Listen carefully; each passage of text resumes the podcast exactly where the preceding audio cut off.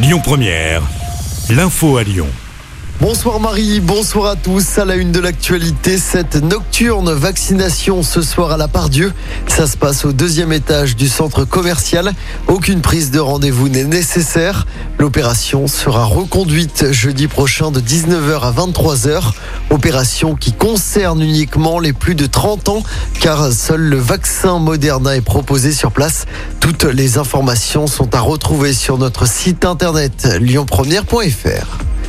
Une offre vaccinale renforcée donc à Lyon, alors que les contaminations continuent de grimper en France. La situation sera réévaluée lundi prochain lors d'un conseil des ministres. Retour sur ce drame hier soir à la Pardieu. Un homme de 88 ans est décédé après avoir été percuté par un bus.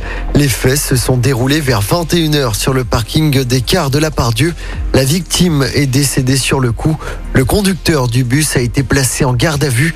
Le contrôle d'alcoolémie et de stupéfiants s'est révélé négatif. Un homme de 36 ans pris en charge dans un état grave à l'hôpital Édouard Herriot de Lyon.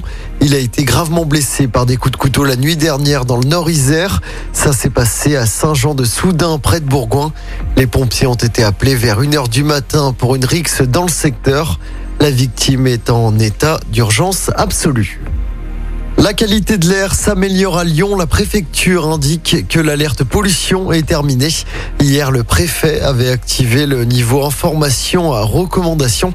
Les recommandations pour les automobilistes sont donc levées dans le bassin lyonnais et le Nord-Isère.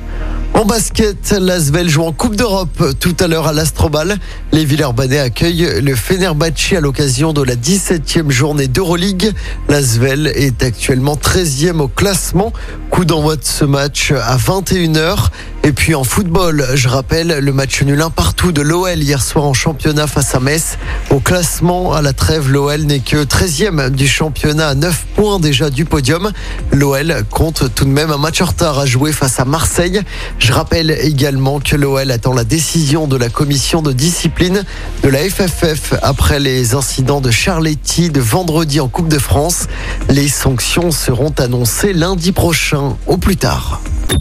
Écoutez votre radio Lyon Première en direct sur l'application Lyon Première, lyonpremière.fr et bien sûr à Lyon sur 90.2 FM et en DAB+.